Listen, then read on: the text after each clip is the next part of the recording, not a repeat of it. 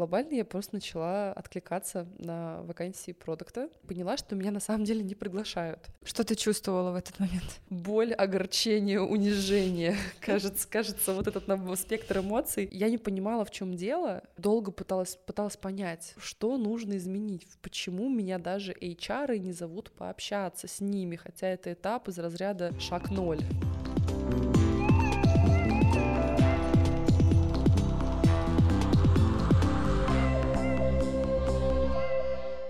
Лиза, привет. Лера, привет. Очень рада тебя видеть. Взаимно. Расскажи, как твои дела? Что нового произошло с нашего последнего подкаста? Я чудесно. Я, мне кажется, наконец-то закончила а, свой процесс общения с различными командами, который как-то, мне кажется, затянулся. Это такой был, знаешь, процесс, который на самом деле я как-то вела так сторонне, как будто бы даже не особо сильно хотя его вести. Ты имеешь в виду поиск э, новой работы, команды продукта? Да, я, получается, ушла из Яндекса и ушла без, скажем так, без билета на следующий рейс. Я уходила без каких-то ориентиров ориентиров по компании, но я понимала, чем я буду заниматься. То есть проекты были, я ушла глобально в них, но они, наверное, сейчас все в такой стадии, что они не забирают максимум моего времени. Чувствуешь энергию, которую можешь еще, да? Да, которую можно куда-то еще направить. И я понимаю, что ладно, можно посмотреть на компании, что они предлагают, что сейчас вообще есть на рынке, потому что я давно с ним не общалась. А, не знаю, что здесь есть, но знаю, что реально нехватка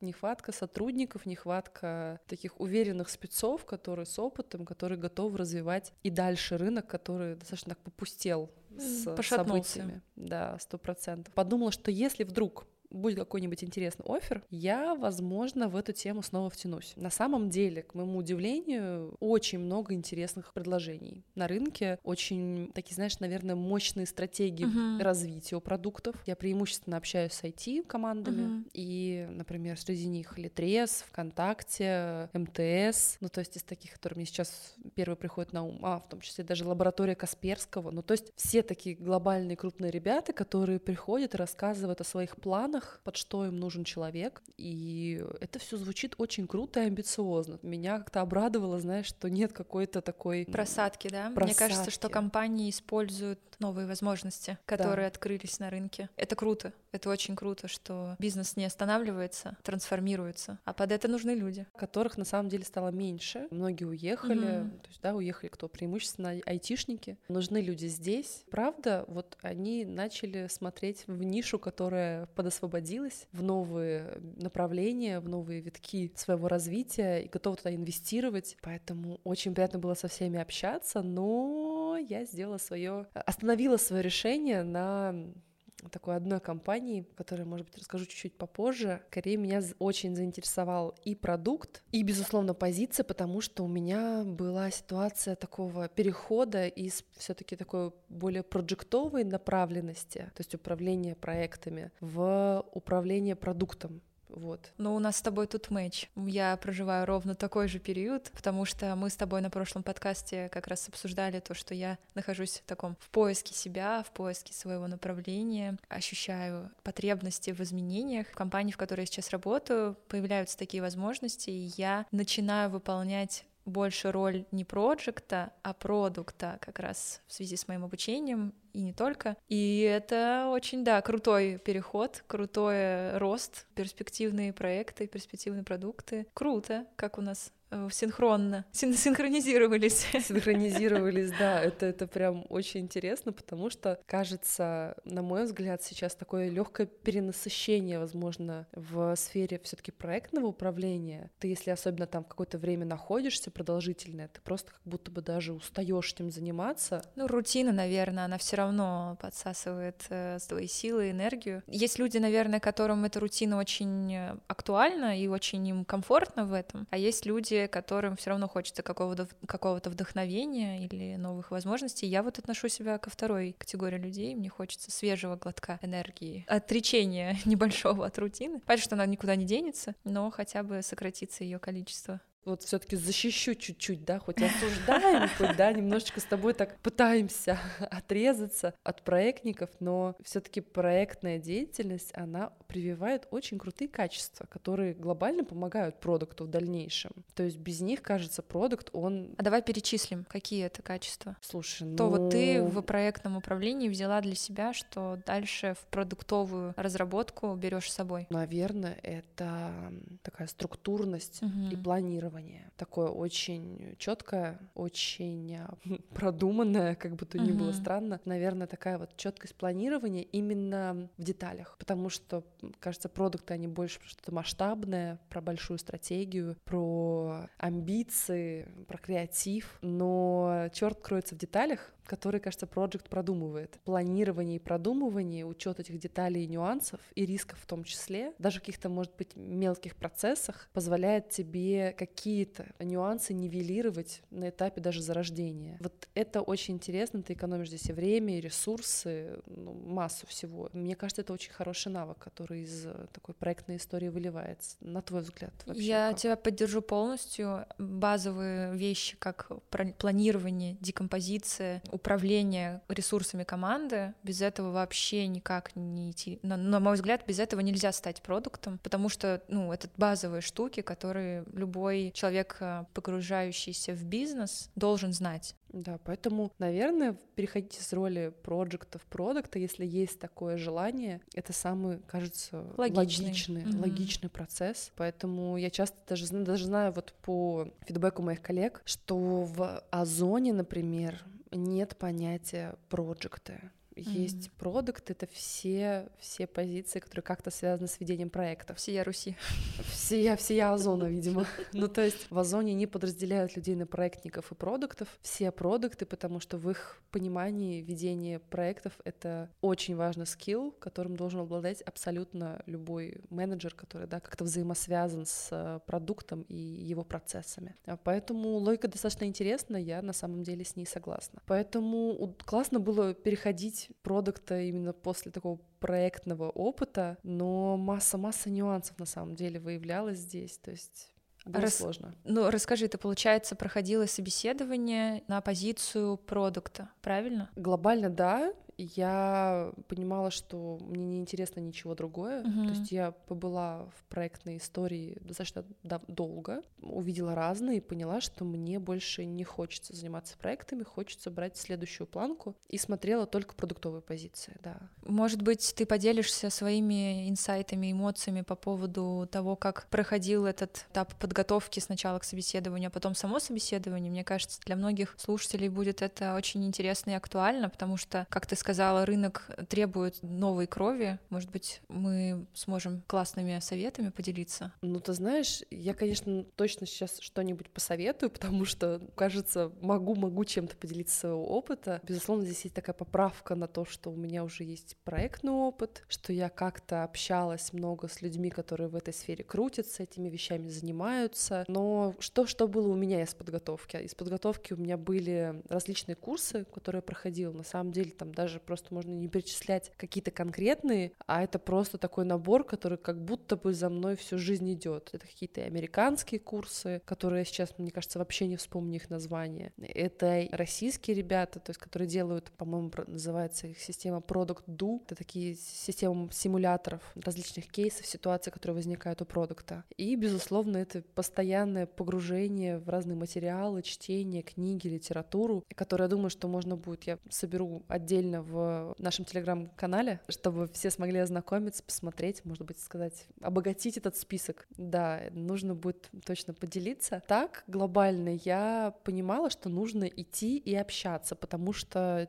читать в интернете, как у кого это проходит, смотреть их видео, о том, как это проходило, мне не интересно. Я хочу лично пройти этот путь и понять, а что там спрашивают. Глобально я просто начала откликаться на вакансии продукта, поняла, что меня на самом деле не приглашают. Что ты чувствовала в этот момент? Боль, огорчение, унижение. Кажется, кажется, вот этот спектр эмоций. Я не понимала, в чем дело. Долго пыталась, пыталась понять, что нужно изменить, почему меня даже HR не зовут по пообщаться с ними, хотя это этап из разряда шаг ноль которые ты даже не замечаешь. Я взяла консультацию, не знаю, насколько легитимно нам кого-то рекламировать. Где... Давай без имен.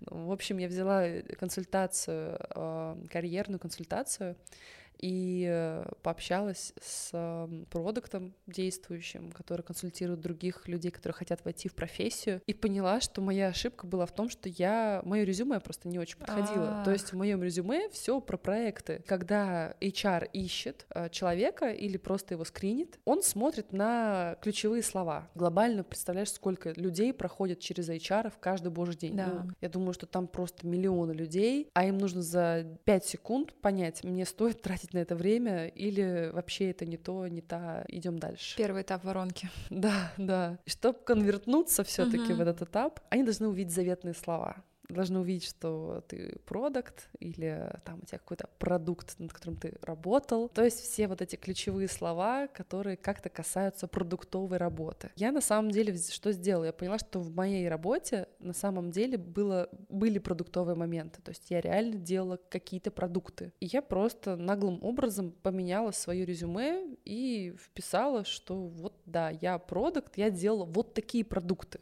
Ну ты просто подсветила в своем опыте продуктовые продуктовые моменты, которые у тебя действительно были. Таким образом, воронка прошла правильный путь. Конечно, я просто смогла невербальным способом рассказать, что да, я работала над продуктами, я делала продукты, и вот что я делала. И даже продукты, которые, возможно, да, не все в IT понимают четко как продукты, можно было обернуть так. Uh-huh. То есть мне правильно все-таки моя, так скажем, помощь, которая, к которой я обратилась, она смогла мне правильно раскрыть момент того, как я могу свои какие-то проекты обернуть в продукты. После этого со мной стали общаться, меня стали приглашать на дальнейшие этапы. Безусловно, на этих этапах я уже рассказывала более подробно о том, как я вела эти проекты продуктовой направленности, рассказывала про просто проектные свои истории. На самом деле я понимала, что кому-то это очень даже откликалось. То есть люди, наоборот, осознанно понимали, что я смотрю как в сторону бизнеса, как в сторону процессов, так и понимаю, как это все может влиять еще и на продукт. То есть это такая, знаешь, очень эм, широкая сторона твоего мировоззрения раскрывается. И взаимосвязано получается все в итоге-то одно от другого проектного. Проектное от продуктового, оно очень тесно связано в итоге. Я хотела э, чуть-чуть подсветить то, что как важно правильное резюме для достижения цели. Очень важно. Да? Очень важно. Как ты подсвечиваешь свои сильные стороны, которые пропускал раньше, и результат не заставит тебя ждать. При этом я не составляла его с каким-то экспертом, не сильно парилась и до сих пор считаю, что мое резюме, оно очень э, пространственное. Я просто взяла какие-то общие рекомендации, которые плюс-минус дают все и вся. Есть на просторах интернета, что это не должно быть полотно на 10 uh-huh. листов, что нужно вынести свои основные проекты, достижения, условно говоря, результаты этих проектов. Все. Ты добавляешь ключевые слова еще по профессии, например, если про, про продукты мы говорим, да, можно добавить различные методологии, которыми ты пользуешься, фреймворки, инструменты, да-да-да, чтобы человек, который скринит твое резюме, сразу мог увидеть, о,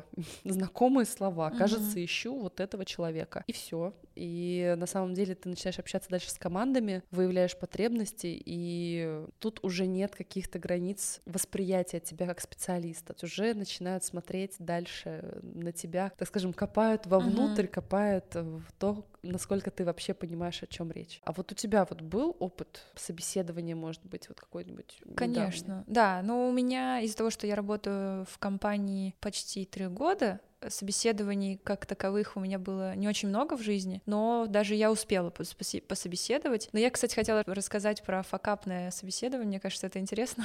Когда-то, когда я только начинала учиться на проектного менеджера, я поняла, что мне нужно подтянуть скорее практику, то есть теория хорошо, а нужна практика. И я пошла, значит, на, на собеседование, меня позвали на собеседование в компанию, мне кажется, на стажер или на помощника проектного управления, ну, проектного менеджера. И, значит, я, конечно, там посыпалась, потому что теории было изучено еще недоста- недостаточно, чтобы пройти это собеседование. Очень я переживала, конечно, но очень здорово со мной поработали HR. Они тут же подсвет- подсветили мне те моменты, которые, на которые мне стоит обратить внимание. Я очень быстро собралась, переработала все знания, которых не было. То есть я прям быстро наполнила копилку, все изучила, все посмотрела. И это был классный опыт, потому что провалы — это тоже опыт, это тоже хорошо. Ну и, соответственно, дальше, на следующее уже свое собеседование, я пришла во все оружие и была очень решительно настроена. И что самое интересное, знаешь, мне кажется, по крайней мере, на проектное управление, очень важны твои софт-скиллы, потому что ты как человек, э, который в перспективе будешь управлять командой, ты должен проявиться сам как лидер,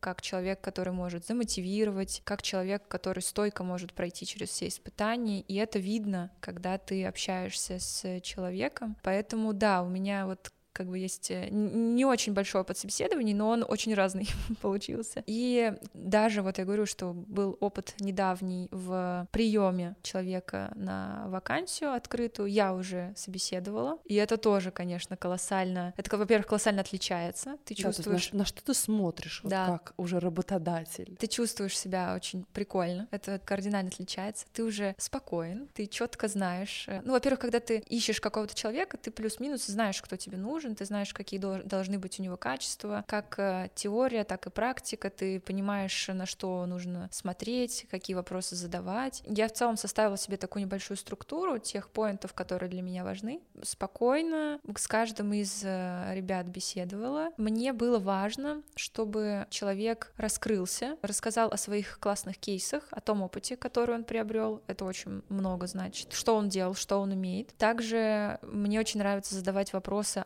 о неудачных кейсах, какие факапы и какие ошибки сотрудник, человек совершал. Да, знаешь, вот здесь скажу, что мне кажется, если человек не совершал никаких ошибок, говорит о том, что у него было все идеально, что вот он просто идеально выполняет все задачи, даже вот не может вспомнить о каком-то своем провале, это повод задуматься, да? Это какой-то red flag, это вот что-то подозрительное. Можно тебя переспросить, что ты сказала? Переведи нам.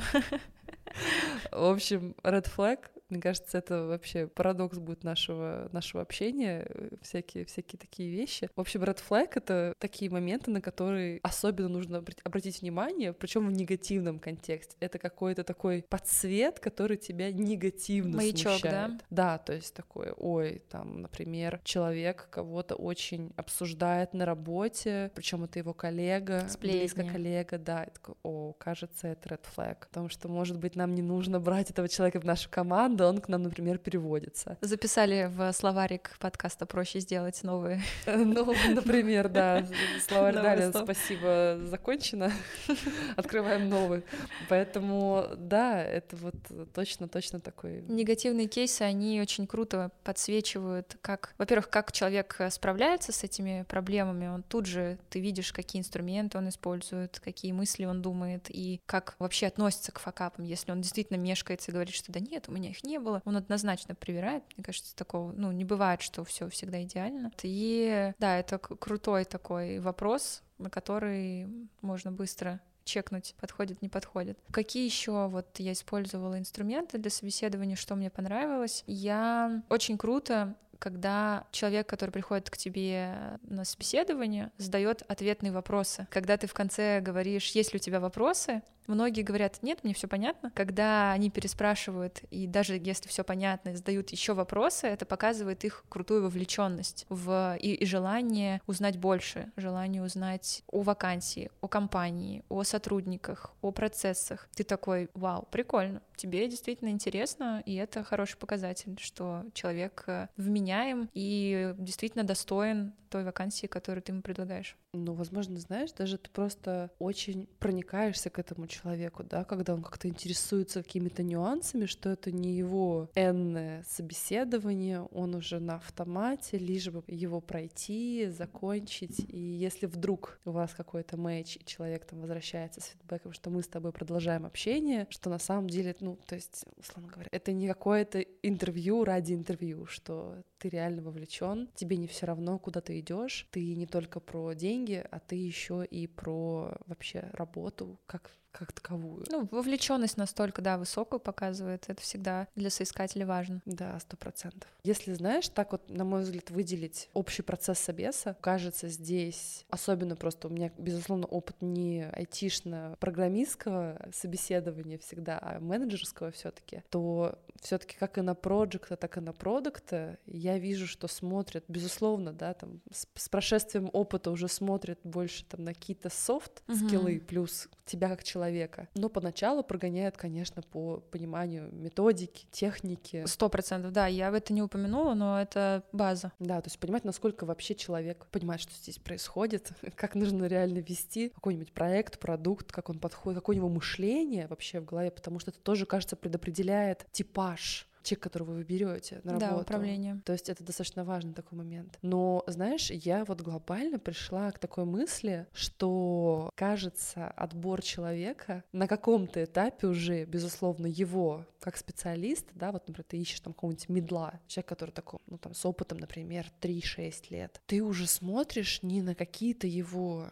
харды, да, то есть на его какие-то скиллы с точки зрения работы, ты смотришь на него как на человека. Ты понимаешь глобально, что тебе нужно с этим человеком будет дальше работать, много взаимодействовать, ты точно будешь, так скажем, оказываться под влиянием его мыслей. Кажется, какая-то система ценностей, какой-то культурный код у вас точно должен сходиться, и ты уже начинаешь копать а ты кто? Вот кажется, кажется, сейчас многие собеседования, да и вообще глобальные собеседования, они не только про харды, а еще и про то, чтобы понять, кто ты. Кто ты. Про глубину, да? Да. Это очень интересно, как психология, как вообще в целом сейчас весь мир окунается в самопознание, в психологию, в самоидентификацию, как действительно эта сфера влияет еще и на другие сферы, вроде как найма. Ну, то есть вообще это просто корни такие пускаются. Сейчас, мне кажется, всем так важно видеть не просто сотрудника, а человека, а личность. Даже вот, э, мне кажется, прикольный вопрос, мы с тобой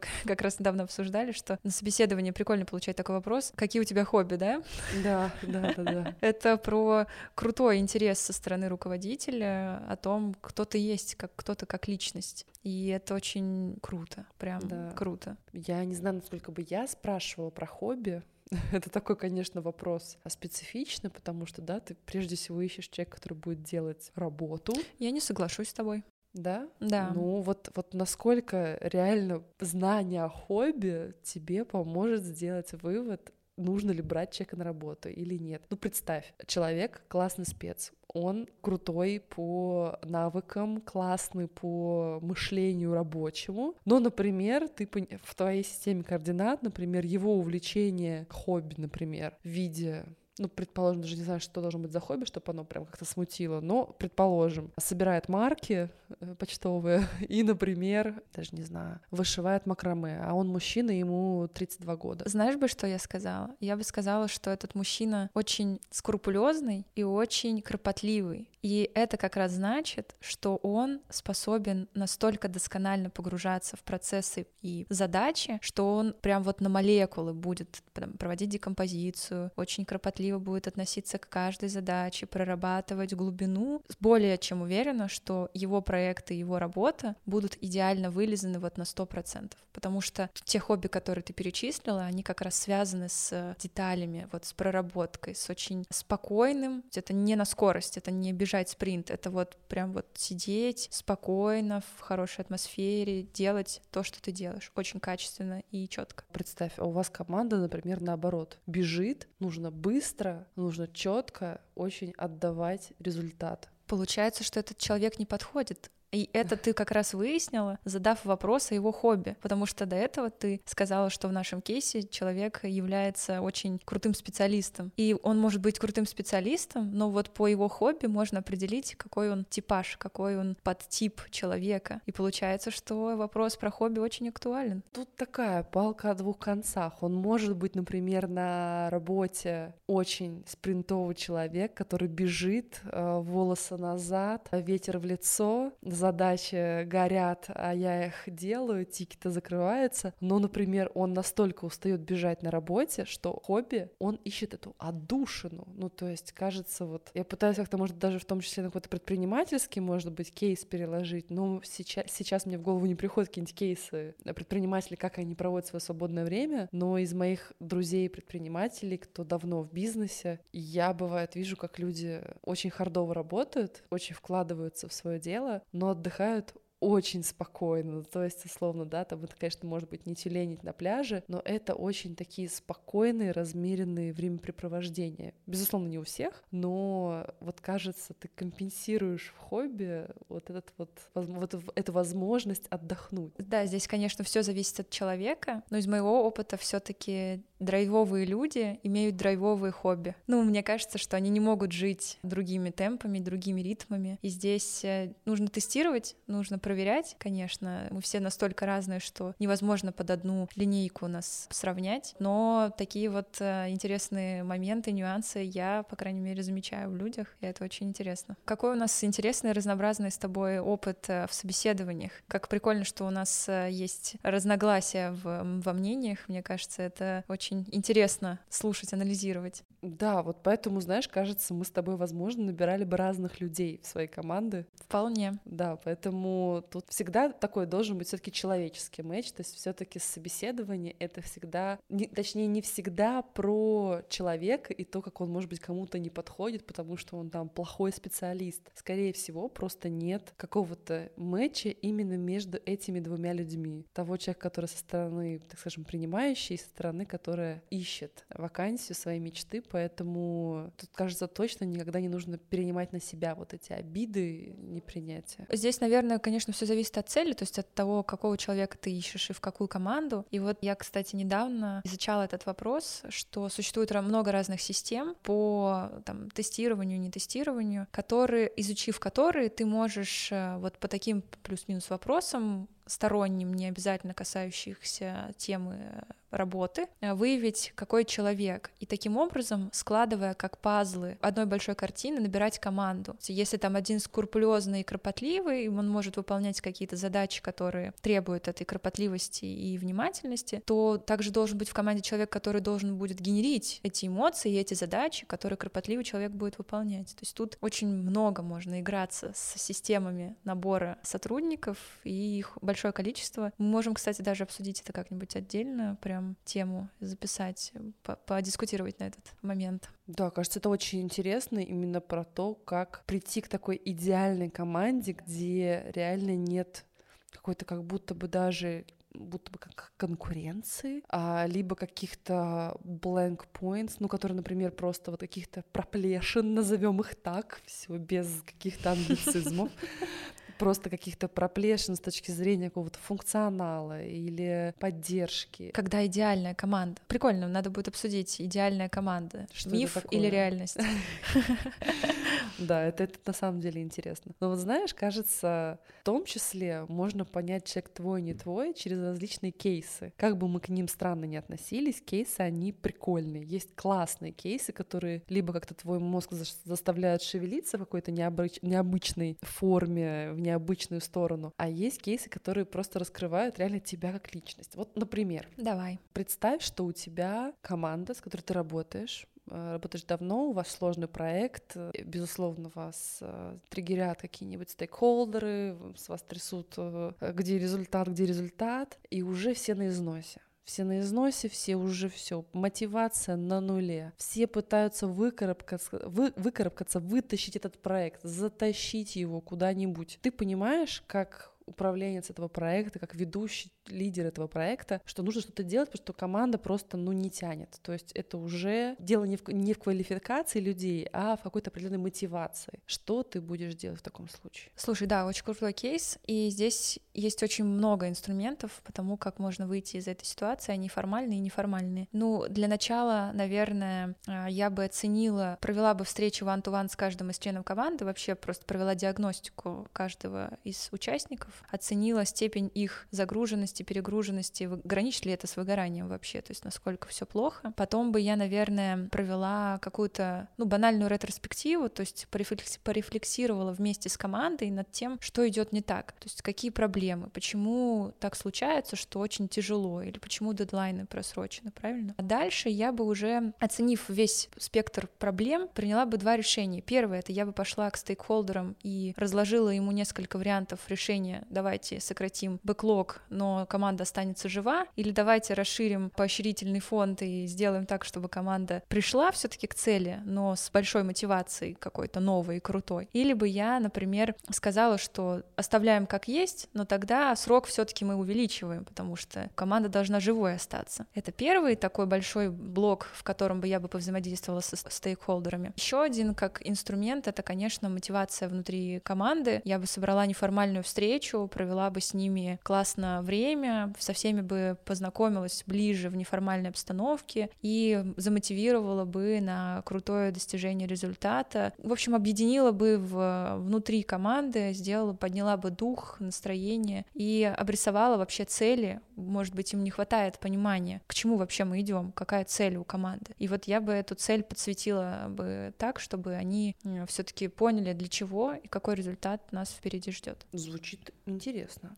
Вполне себе. PowerPoint. Ну вот ты знаешь, кстати, по своему опыту замечаю, замечаю, что обращение к стейкхолдерам не любят. Не любят в том числе еще сдвижение сроков. Ну, Это конечно. всегда такие больные, мне кажется, моменты, когда, в которых менеджеры на самом деле, ну, если это, да, менеджер управляющей функции, на самом деле прям так пристально смотрит на этот скилл, именно управление ожиданиями. Это достаточно такая важная все таки история, спланировать эти ожидания достаточно четко чтобы как так с минимумом итераций заходить какие-то преподносить изменения. Поэтому здесь прям такая вот как какая команда попадется, кажется, которая ну как да, тут, тут как бы нужно очень гибко. Кейс он такой разрозненный, все равно в каждом кейсе есть свои нюансы. Люди все очень сильно друг от друга отличаются, и мы, ну, под одну гребенку, опять же, не можем всех подровнять. Нужно очень, я люблю называть это гибким планированием. Тут нужно человеческие факторы никто не отменял. Ты знаешь, если подвести какую-нибудь черту, такую общую, под какими-то рекомендациями к собеседованиям, потому что, вот, например, реально прохожу их в каком-то адово большом количестве, Мгм. точнее, проходила до недавних пор, и уже даже как будто бы, честно говоря, привыкла к ним. Уже просто на каком-то автомате. Я уже просто знаю, что сказать. Уже за какой-то заученный текст. Не то чтобы нарочито, но так получалось. И я бы, например, подсветила такую историю, как быть собой. То есть не пытаться из себя кого-то представлять, кем ты не являешься, глобально с точки зрения именно человеческой. То есть какой ты человек не пытаться, наверное, преподнести те такие глобальные какие-то свои мысли, качества, которые, ну, совсем с тобой не вяжутся. Не твое, да? Да. Но я люблю очень фразу «нужно все-таки быть, а не казаться». М, быть и не казаться. Ну да, да. Но при этом, честно говоря, я считаю, что если там что-то тебя спрашивают по каким-то твоим скиллам, возможностям, если ты понимаешь, что ты один раз в жизни, может быть, пользовался жирой или миро, то я бы, если честно, в этом кейсе сказала бы, что я просто спец и про, а пока, например, меня команда рассматривает, я бы супер адово быстро с какой-то катастрофической скоростью Изучила бы, да? прокачалась бы в этом, да, либо понимала, что ладно, я выйду и я быстро это затащу, оценивая реально, ну, возможности Мгм. скорой, скор, скорого изучения, я бы вот здесь, например, могла бы, если бы я понимала, что по скиллам, скорее всего, вот, вот это не умею, я бы сказала, что умею, но прокачалась, пока я, например, жду следующие этапы, либо, например, во время своих первых ну, может быть, Я, кстати, с тобой, знаешь, что согласна, добавлю в этот же пул а, советов то, что нужно убедить твоего будущего руководителя в том, что ты очень быстро учишься. И это тоже очень классный навык, который нужно тренировать. Показать, что ты способен к быстрому обучению и что ты действительно можешь это сделать. Потому что, ну, по факту, ты не можешь прийти в проект и все знать. Ты в любом случае учишься по пути, учишься по дороге, учишься разбираться. И вот самый крутой навык — это уметь учиться. Да, да, Это вот обучаемость то, что- очень важно. Да, да, да, это то, что на что руководители тоже очень много обращают внимание, потому что все равно все берут людей на вырост, на перспективу. Никто не берет на один день. Все равно всем нужны отношения в долгу. И вот умение обучаться это тоже важный поинт, который я бы подсветила. Да, сто процентов. Это прям ключевой скилл, который должен быть у человека. Если чем-то еще обогатить, то, наверное, знаешь, я здесь подсвечу два таких момента. Думать outside the box, ну, то есть очень Так, много давай. англицизмов. А, не пытаться Что-то думать подать. шаблонно, Да, то есть да, думать вне шаблонов и не бояться фантазировать. Если какая-то роль, которая подразумевает какие-нибудь новые идеи, новые проекты, креативные подходы, то точно не бояться себя показать с какой-то неправильной стороны. Да? Если ты понимаешь, что у тебя какие-то классные идут идеи, можно их выдавать прямо здесь и сейчас. Часто видела, как люди интересно реагируют на то, что ты предлагаешь тут же что-то необычное, а они просто настолько у них уже замылен взгляд на какие-то вещи, что они на самом деле ты запоминаешься таким образом, потому что ты ярко преподносишь что-то необычное. Креативить, да? Да, да, Ну да, 100%. креатив это, конечно, то, что цепляет. Это значит, что с твоим продуктом или с твоим проектом могут, во-первых, быстро найти решение любой задачи. Это же тоже про, про креатив, это про поиск чего-то уникального, нового. Как можно развернуть твой продукт и проект, когда человек умеет мыслить действительно вне шаблонов. Вот не просто брать, как у конкурентов, да, какие-то фичи, там еще что-то. Придумывать эти фичи сам. Это круто. Да, да, это, это прям интересно. Э, Если резюмировать вот то, что мы с тобой обсудили сегодня, давай прям по поинтам разложим, да, то, что обязательно нужно круто подготовить свое резюме именно для той вакансии, на которую ты идешь. Не, по- не получится там с прошлой работы, да, оставить. То есть новая вакансия, новое резюме, потому что именно так работает. Второе — это то, что нужно быть собой и быть открытым, да, к- ко всему. Быть, быть, быть собой, действительно. Следующее — это то, что нужно не бояться задавать вопросы, быть проактивным, показывать, что ты заинтересован в этой вакансии, в новом месте работы. Еще мы обсуждали, что нужно быть готовым рассказать о своих негативных кейсах, потому что это показывает тебя как человека, который легко выходит из критических трудных ситуаций, да, что ты способен решить любую ситуацию. Что еще мы с тобой обсуждали? Наверное, обучаемость. Завершим этим быстрая и легкая обучаемость показать, что ты действительно способен к креативу, к новым, новым каким-то идеям, к новым мыслям, что ты способен выучить, обучиться, и ты хочешь работать в долгую на проекте, что не, не на пару дней. Да, вот это интересные такие моменты. С тобой абсолютно согласна. Наверное, добавлю еще от себя такой, может быть, последний такой пунктик с небольшой звездочкой. Это не бояться пробовать и обязательно прям практиковать и ходить на собеседование, получать этот опыт, потому что можно много готовиться, много исследовать, много выяснять у коллег, у знакомых, шерстить интернет. Ну, то есть можно посвятить много времени подготовке, но если ты не пробуешь, ты никогда не узнаешь, как оно на самом деле работает. Поэтому сила, она в практике. Поэтому проще сделать. Проще сделать, да. Поэтому желаю всем, кто нас слушает и сейчас находится в поиске работы, точно не сдаваться, Пробовать. пробовать, определять точно свои сильные стороны, делать на них серьезный акцент, а свои слабые принимать и понимать, что их можно прокачать, но понимать, зачем их прокачивать. На мой взгляд, всегда нужно понимать вообще перспективу того, над чем ты работаешь, для чего тебе это будет нужно. чтобы не терять фокуса. Я предлагаю вынести все эти поинты, которые мы перечислили в наш телеграм-канал, зафиксировать их там. Переходите по нашим ссылкам в наши соцсети. Делитесь своими мыслями, как вам подкаст. Было круто с тобой пообщаться, Лиза, спасибо. И с тобой, Лер, тоже было приятно пообщаться. Давайте обсуждать разные интересные истории с э, проходом собеседования. Да, делитесь своими крутыми собесами и, не- и- факапами на собесах. Это тоже интересно. Это всегда интереснее всего. До скорых встреч! До скорых встреч.